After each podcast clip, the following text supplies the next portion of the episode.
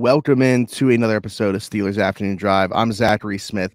That is not Alan Saunders. By now, you know that is Nick Farabaugh filling in for Alan Saunders, who, unlike, and we will get into this very soon, a lot of Steelers was a DNP today for Steelers now, a big DNP for Alan Saunders. Nick, what's going on? Not much, Smitty. Yeah, big DNP for Alan Saunders out with um, a non-injury related thing is what I'm going to say. He's Mm-hmm. NIR. Um, you know, Veterans Day off. Um, you know, just like Pat Pete and Isaac Seumalo needs those bet days off. Um, so Mhm. the youngsters stepping in here. It's a, it's a good it's a good way to get me first team reps. You know, Need the reps. Need the reps. You're uh, you're. Joey Porter Jr. at this moment in time. Uh, before we get into anything, like, subscribe, hit that notification bell. If you're listening somewhere that is not YouTube, be sure to leave us a five star review there as well. Nick, I mentioned Alan Saunders at DNP. That wasn't the case for a lot of Steelers that popped up on the injury report yesterday, which I think had a lot of people concerned. Where are we at with the guys that missed practice yesterday? Namely, you know, Minkah Fitzpatrick, Darnell Washington. Uh, you mentioned two guys that got vets days off, but there was some guys. What was it? A total of six guys or something that missed with Yeah, six guys. set related out. stuff? Yeah. Yeah. So where are we Um, at with those guys? Yeah, I think I think most of them are on track to play. Um, Minkah is back. Kazee's back. Um. Washington's back. Golden is back, and Gunner, uh, I believe, took another step in the concussion protocol. Um, so Mhm. he did not practice yesterday, so he's a limited participant today.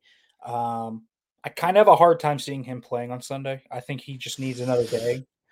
Um, Yeah. Uh, you're saying concussion related, right? Because I think you could I, I I didn't know if you were saying even like from a non-injury no. related thing with the kickoff blunder, with the fumble. no, I think I think concussion related. Um, he's probably not going to play.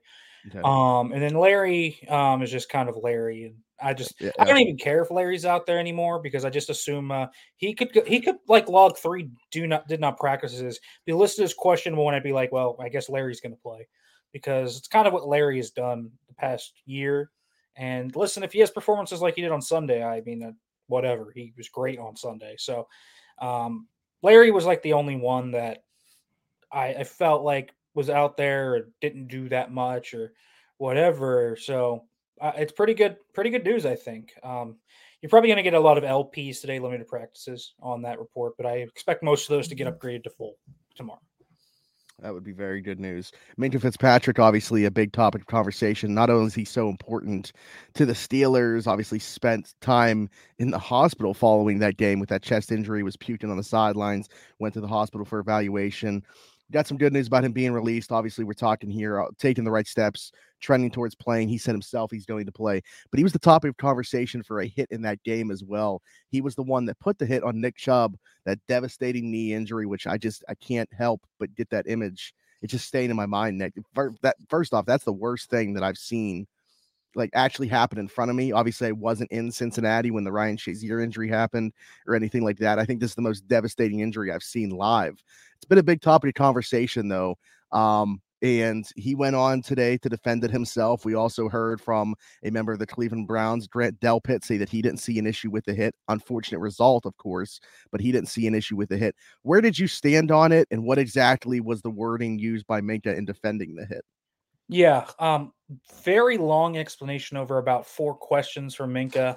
Um, Pretty simple explanation though. It was that when you actually watch the play and f- like in how in how game speed works, because everyone that's kind of putting it around as being dirty watches that slow mo angle, right? Yeah. And they said, well, Cole Holcomb's on his back, but if you look at it from the fast replay, Minkah's already going down towards Chubb's legs when Holcomb jumps on his back, and I think that's something that's overlooked. So Minka said basically once he got through that hole, got through the second level, he was like, I'm going low because he he's assuming before Holcomb comes on that that's going to be a one on one tackle, right? So you got to take out Nick Chubb's momentum. And he's like, and, and I think, you know, Tim Benz uh, of the Trib directly asked him, um, what, what would you say to those people that said, you know, you shouldn't have gone low? Um, you were kind of dirty. And he said, listen, like, I, if I go high, Nick Chubb's going to one, run me over, two, that's going to put me at risk to get a concussion. And us defensive players have to protect ourselves too. We can only tackle in a certain box, right? Because you can't go Mhm. high because you're either going to get called for a helmet to helmet, receive a fine. You yourself can be concussed. Um, there's a lot of different things. So it was Nick Chubb has 30 pounds on Minkah, and Minkah had to go low to take him out. Now, the placement of the lower body hit, well, he was like, I, I wish I could have done that differently, but it, it, happens. It, it's you know these plays happen in milliseconds. I have to make a decision on the on a dime. Um, I think he specifically said that he would not have done anything differently in terms of the process going low, trying to get Chubb, all of that. Obviously, felt very sorry for the fact that Nick Chubb got hurt um, and, and everything like that. But he defended himself, said he's not a dirty player. Um, I agree with that. I don't think he's a dirty player. I, I haven't seen Minkah display dirty player tendencies in the past. Um, and trust me, we if you're a fan of the Steelers, like you know dirty Steelers players. Like it's not hard to point out the dirty players on the Steelers. Yeah. Like I don't know, right. James Harrison, that's a dirty player, right? He took heads for a living. Ryan Clark, dirty player. Like dirty players are, are pretty clear to me on the Steelers. I never really felt that Minkah was one. I don't think that was a dirty hit. Um, I, I, know that a lot of people will think that, but listen, if you're a defender in the, today's game, it is hard to make tackles on bigger, more explosive, and stronger guys. You have to go lower. Unfortunately, that leads to a lot of injuries like high ankle sprains, torn ligaments, and all these things in, in plays like Nick Chubb.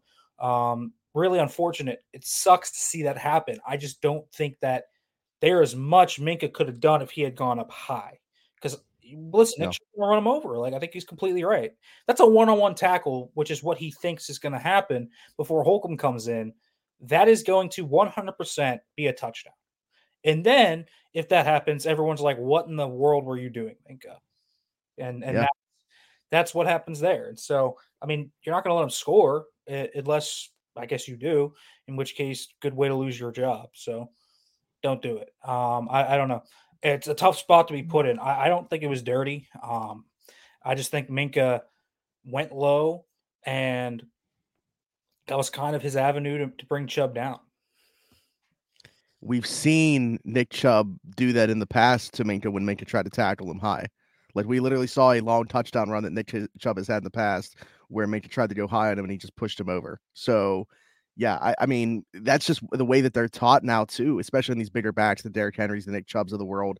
You have that lower target. And I'm not like saying that this is like a newer thing with those types of backs either, but especially with the information we have about head injuries now, you're already lowering the target to that point. So you have a very small target as a defender where you're ever trying to take down a runner.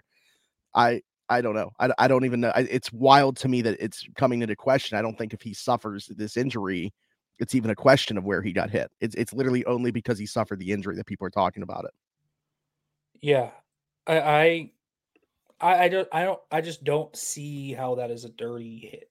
Um, I understand people are upset at the the injury outcome and, and what happened, but yeah. I I don't I don't know how it's dirty. I mean, Nick Chubb is one of the best runners in terms of just getting that leg drive going and getting those hidden yards. That's kind of what makes him great. He can turn four into eight just because of that. I mean, they tackled him in what, like the three yard line?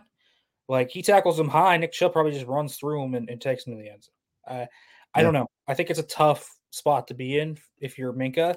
I don't think it is inherently dirty. No, no, but a lot of people are throwing that around. There's been a lot of stupid stuff on the internet. Here's something else that's stupid, totally unrelated to that situation. Mike Florio was talking about George Pickens' involvement in the offense and said he doesn't believe that he is a focal point because they want to avoid a contractual monster. Um, what what are we doing? Are we serious? Nick, Nick what's going on with this? What is, what is Florio talking about? Florio eh, has a um I'll say this: Florio has a contention right there for the worst take, Steelers related of the That's...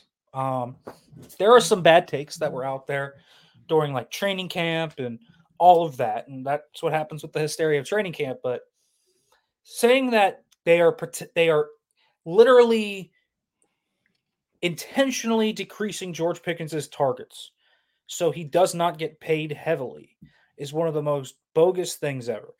Like let's let like let's think through that logically. Okay, your young superstar receiver, who by the way gets mad like every time he doesn't get 10 targets a game. If that happens, he's going to blow up and probably ask for a trade. So you lose George Pickens at some point. So there's one. Two, Matt Canada is intentionally not getting targets to George Pickens when he's going to get fired if he keeps doing this, right? Matt, you know, Matt Canada's just like, yeah, yeah, I can get fired because the Steelers won't have to pay George Pickens thirty million dollars a year two years from now. Like, yeah, that's that's what's going on. Mike Tomlin strictly decided that one of his budding young superstar receivers was not going to be involved and thus hurt his young quarterback that he hopes is a franchise quarterback. The franchise quarterback that you hope Kenny Pickett is cannot throw to his best receiver on the field right now, who is George Pickens. That's exactly what's happening. And then, two, we are going to waste the last few good years of Cam Hayward. We are going to waste away the top prime of TJ Watt, the top prime of Minkah Fitzpatrick, and this entire defense, and we are going to just ignore George Pickens. What a ridiculous take this is. Like, Florio, listen, Florio has some like pretty solid out of the box thoughts sometimes, I think. Like, I think mm-hmm. he's been on some things before and anything has happened. But that yeah. one, I mean, there is there has to be a logical chain to these thoughts. There's no logical chain to that. There is none. The only way that would be a logical thought is if Art Rooney himself came down and told them, don't get George Pickens targets. That is the only way that would happen. And clearly, Rooney doesn't have an issue paying guys 30 million a year. He's doing it for TJ Watt, basically. I mean, Steelers have never really been a team that has been shy about doling out large cap hits and large contracts for their top players. So I don't I don't get that at all. I, I it's it's wild to me. The reason George Pickens doesn't get targets is two reasons. One, Matt Canada isn't very good at his job. Two, largely because before this year he hadn't been separating, and so separators get targets, and that's Diontae Johnson. But George Pickens was open a lot on Sunday, mm-hmm. and he suddenly goes for 10 targets. I just that's not a coincidence, but there's no conspiracy theory about it. It's very easily explained. I don't it, that is that has a possibility to be the worst take of the year. Uh, it I think it is. I, I, I can't think of one right off the rip that is worse.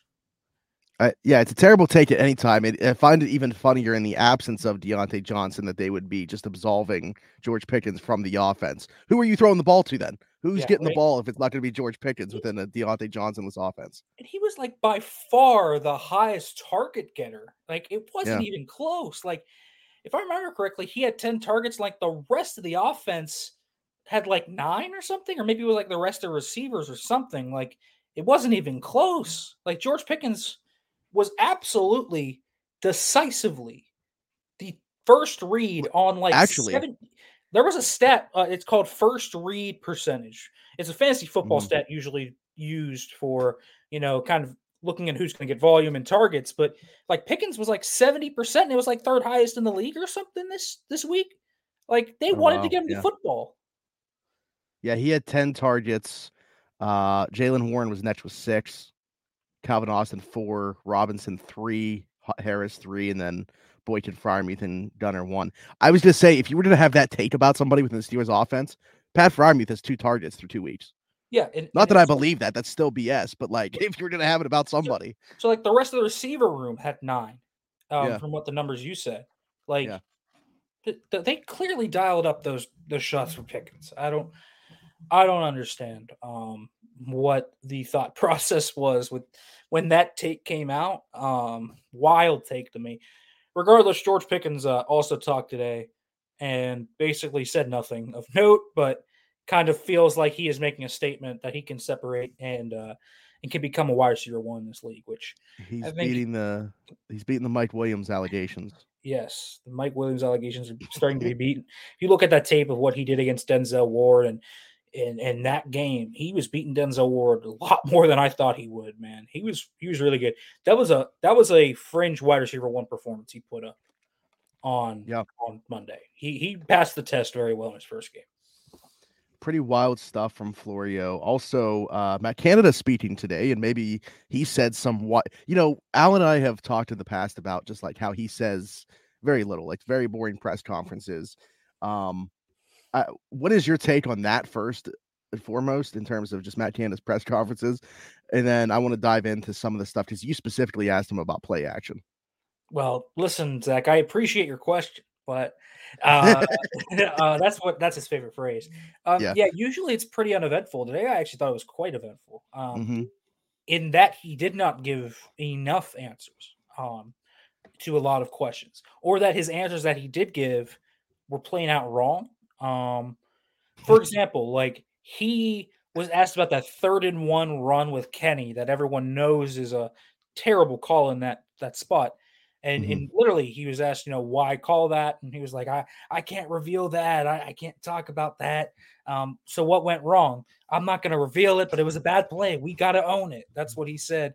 And then later on went to ex- went on to explain the George Pickens touchdown play, progression to progression, like in detail about the coverage they faced, which is just funny. I just thought that was a contradiction, but Matt Canada's press conferences are uh, not usually very eventful. This one was, um, just because, like he he uh, he was asked how they get their mojo back, and straight up just started the answer with "I don't know." Um, like great, great to hear from your offensive coordinator. How do you get yeah, the offense? A lot of faith. I don't know. Uh, you know, just great answer. If you got any ideas? Tell me. Yeah. No, I, I thought today was like one of the more eventful press conferences, and the fact that I think Canada, um, Canada really, he put himself out there and kind of didn't look very good for it. Responded to the fans' chants as well for Fire Canada. Um, heard kind of just canned in Mike Tomlin's response, the same thing, mm-hmm. and was like, "Love the fans' passion. We do got to get better. We understand this. It starts from an execution standpoint. And I was like, yeah, whatever. That's a candid response, but very, very, uh, very weird press conference today from Matt Canada. I'll say that. And Alan wasn't there, and usually he, he is yeah. there on Thursdays. Um, so mm-hmm. usually I'm I'm usually with TA. I'm usually with Terrell Austin over the defensive side, but I hung out with Canada today. So this was really like my first real exposure to a, a Matt Canada press conference or a regular season um, this year, and uh, can't say it disappointed. Well, that maybe that's what we need for it to be more eventful is Nick Farabaugh in, in Canada's room. Uh, uh, I wanted to. You said about the the play action stuff though. That's what you asked him about, and his comments on it kind of contradict the data that we literally have in front of us in terms of the way that play action works. I think he said something along the lines of you have to get the running game going in order for it to become effective. Um, there's some things there. I don't think our protection was bad on some of the play actions, and we took some shots. But really, like that that run game part is what's sticking with me. What is your take on that in terms of play action only works if you get the run game going? Well, it's completely wrong. His full his full comments are I think play action is something you know, you got to get the run game going more and more. It becomes effective. That's something that becomes more and more of a real situation with our run game. So that was a play. We, then he goes on to basically no. describe what I said about the GP touchdown and how mm-hmm. it allowed them because I believe the GP touchdown came off of uh came off a series where they had run some nice plays off that and like just a few yards in, in the run game. And then he basically says he didn't think the protection was bad, but that they need to be more balanced in order to use more play action. Um, just a really uh, the, the last part of that statement is probably right. They probably do need to be more balanced to run more play action. Mm-hmm. Um, mm-hmm. I, am sure you saw the Warren Sharp video from today, where yes, he breaks, where he breaks down the splits of run to pass. Um, the Steelers pass the ball 82% of the time out of shotgun, only run 18% of the time. In a league of their own right now. Yeah. And then um, under center, I believe they they run the ball 90% of the time, um, which is just absurd. Um, you are basically telegraphing what you are doing by the very formation you are in. Um, so that that is wild to me um, in terms of that. And they are dead last in running play action, but they ran like four or five of them against um, the Browns, and all of them went for really good yardage. Uh, 71 yard touchdown was a play action play. Pickens had another, I think, about 25 yarder on an over route there. Um, they had a number of good plays off play action. So I, I do not understand why they don't run more, but he's completely wrong about needing the run game. Like, sure, it helps, right? Like, I, I think the the Titans under Arthur Smith are like a great example of a run game helping the passing game and, and that play action game going because you always had to worry about Derrick Henry. And then when you started to really key on Derrick Henry, they would pull it back at AJ Brown. AJ Brown would take it 80 yards. I think that is like one of the things that can get things going. But across the league, you do not need that. The Chiefs are a great example of this. The Chiefs do not run the ball that well. Um, they are not a dynamic run game. They can run it, but they're not some elite rushing team. Uh, you're not like that worried about Isaiah Pacheco, right? And Jerick McKinnon. Uh, you're worried about Patrick Mahomes, and yet he turns his back, does a few play actions, and can hit whoever he wants. Um, you do not need a good run game to have a good play action game. This is true. Uh, we know this is true. The data says it. It's not just a short data size either. It's like a decade long sample size for all 32 teams that showcases this. This is a complete wrong statement. Um, if you are in 2023 saying that you need a run game to run play action, man, you need to catch up with the times. There's so much data out there. It's not even really that new. I think the data's been out there for at least a half decade at this point.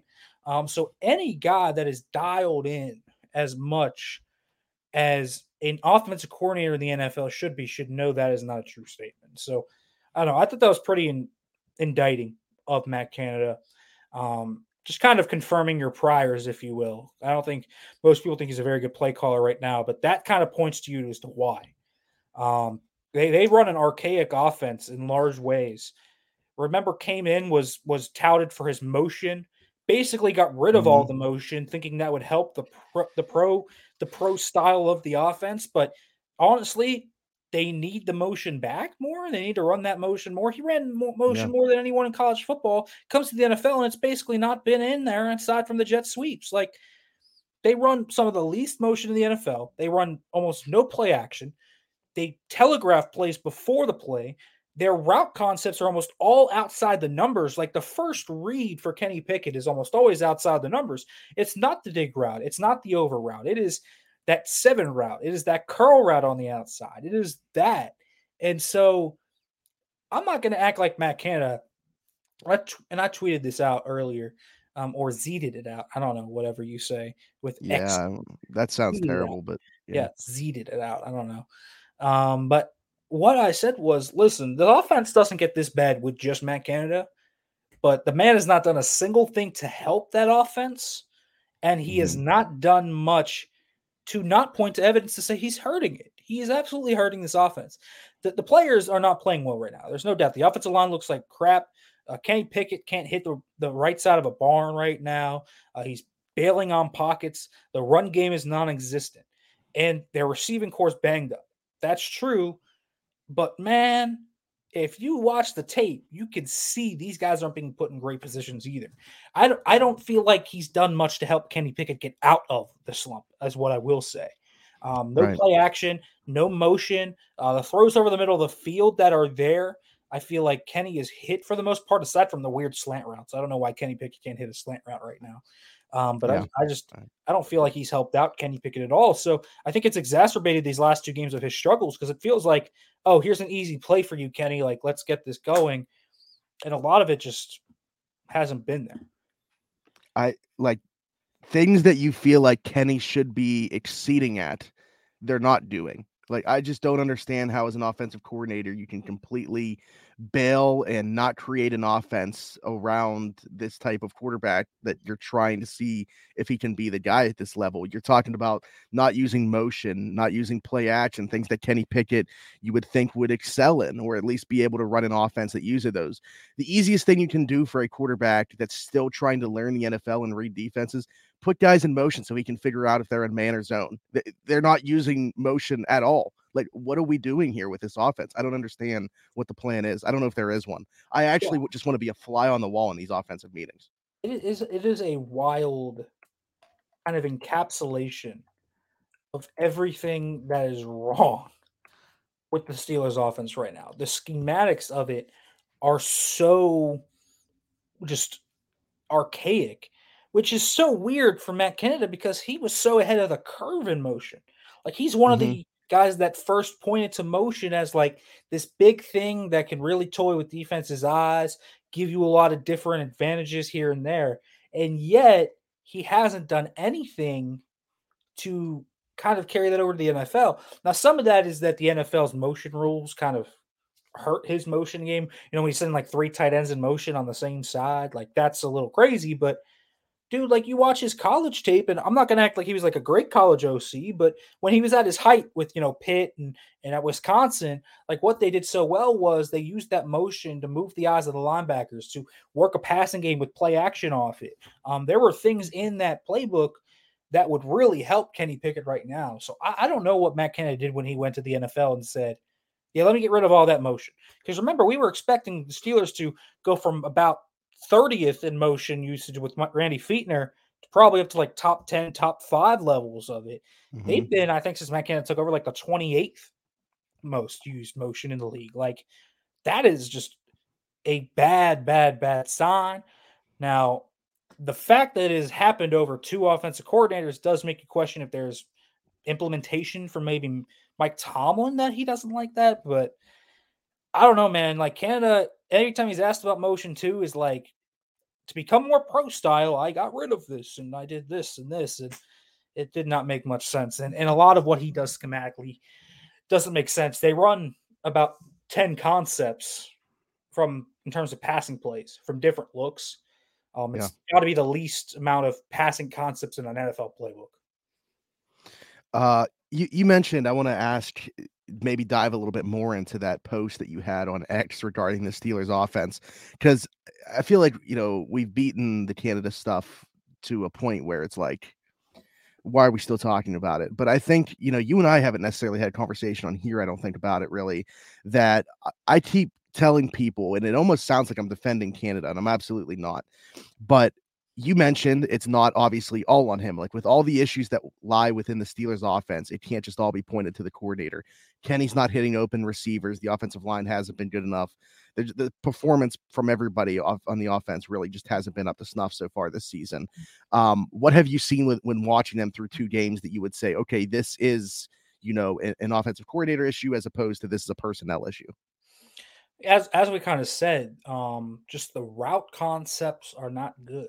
Um, the passing game concepts are banal. Everyone's seeing it. You know, it's it's scat hank, it's spacing, it's basic stuff that every team runs. But the Steelers try to run it out of different looks, trying to think they're you know nifty. But you can key in on that when I think it could work. I'll say this: I think it can work. The fact that they only run like ten to twelve passing concepts, it itself isn't great, but there are guys that when they work with rookie quarterbacks, for example, or second year quarterbacks that are struggling, really kind of you know water down the amount of passing concepts they do.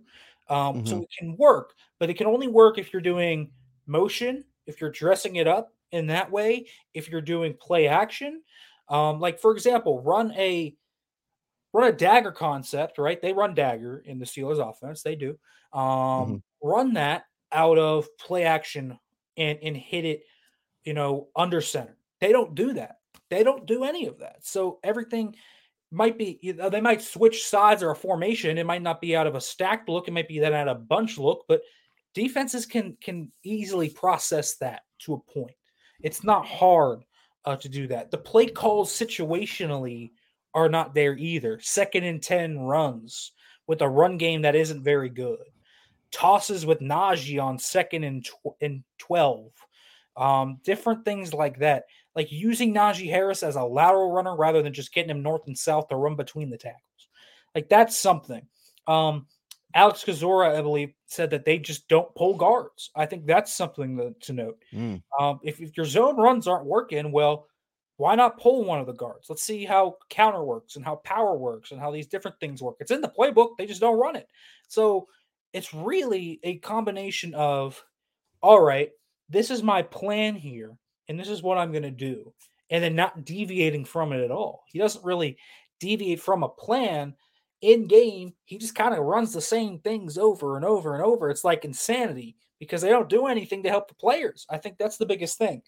And, and it needs to become something. I think when uh, Mike Tomlin made this comment on Tuesday, when he was talking about how coaches need to kind of look at schematics and really adjust and, and see what's coming, right? They need to kind of adapt in game on the fly. He thought that was a real kind of weakness. I, I think some Mm. of it's on the defensive side of the ball because he included himself there, but I couldn't help but read that one and say, man, that's not a little bit of a dig at the offense because they don't adapt. They don't do anything to respond to much of anything. So I I think that is specifically why it's an offensive coordinator issue at his most. Now, if he's fired, I'll say that. If you say he gets fired next week, I don't think this offense suddenly becomes great. I don't think they become like a great offense, but Right. I think it'd be easier to watch and certainly better if they can get a competent play caller here um, than it is right now. But they, they definitely have problems deeper than Matt Canada, but he's probably the worst of them. Uh, another problem that they're going to have on Sunday night, and, I, and this is the last thing I want to touch on with you, Nick, is Maxx Crosby, um, who's one of my favorite pass rushers in the game. I just, I really like the plan, his pass rush plan that he attacks with. Also, not necessarily a super heralded guy, like, you know, fourth round pick, and just his story of sobriety and stuff like that. I think he's an easy guy to root for. Um, but on the football field, just an insane talent as well. How is he different from, you know, the elite edge rushers that we've seen here early on and the, the Nick Bosa's, the Myles Garrett. I'll even throw Za'Darius Smith in there as well. Myles Garrett's teammate on Cleveland Browns. How does a guy like Maxx Crosby stack up compared to those guys, and what makes him different?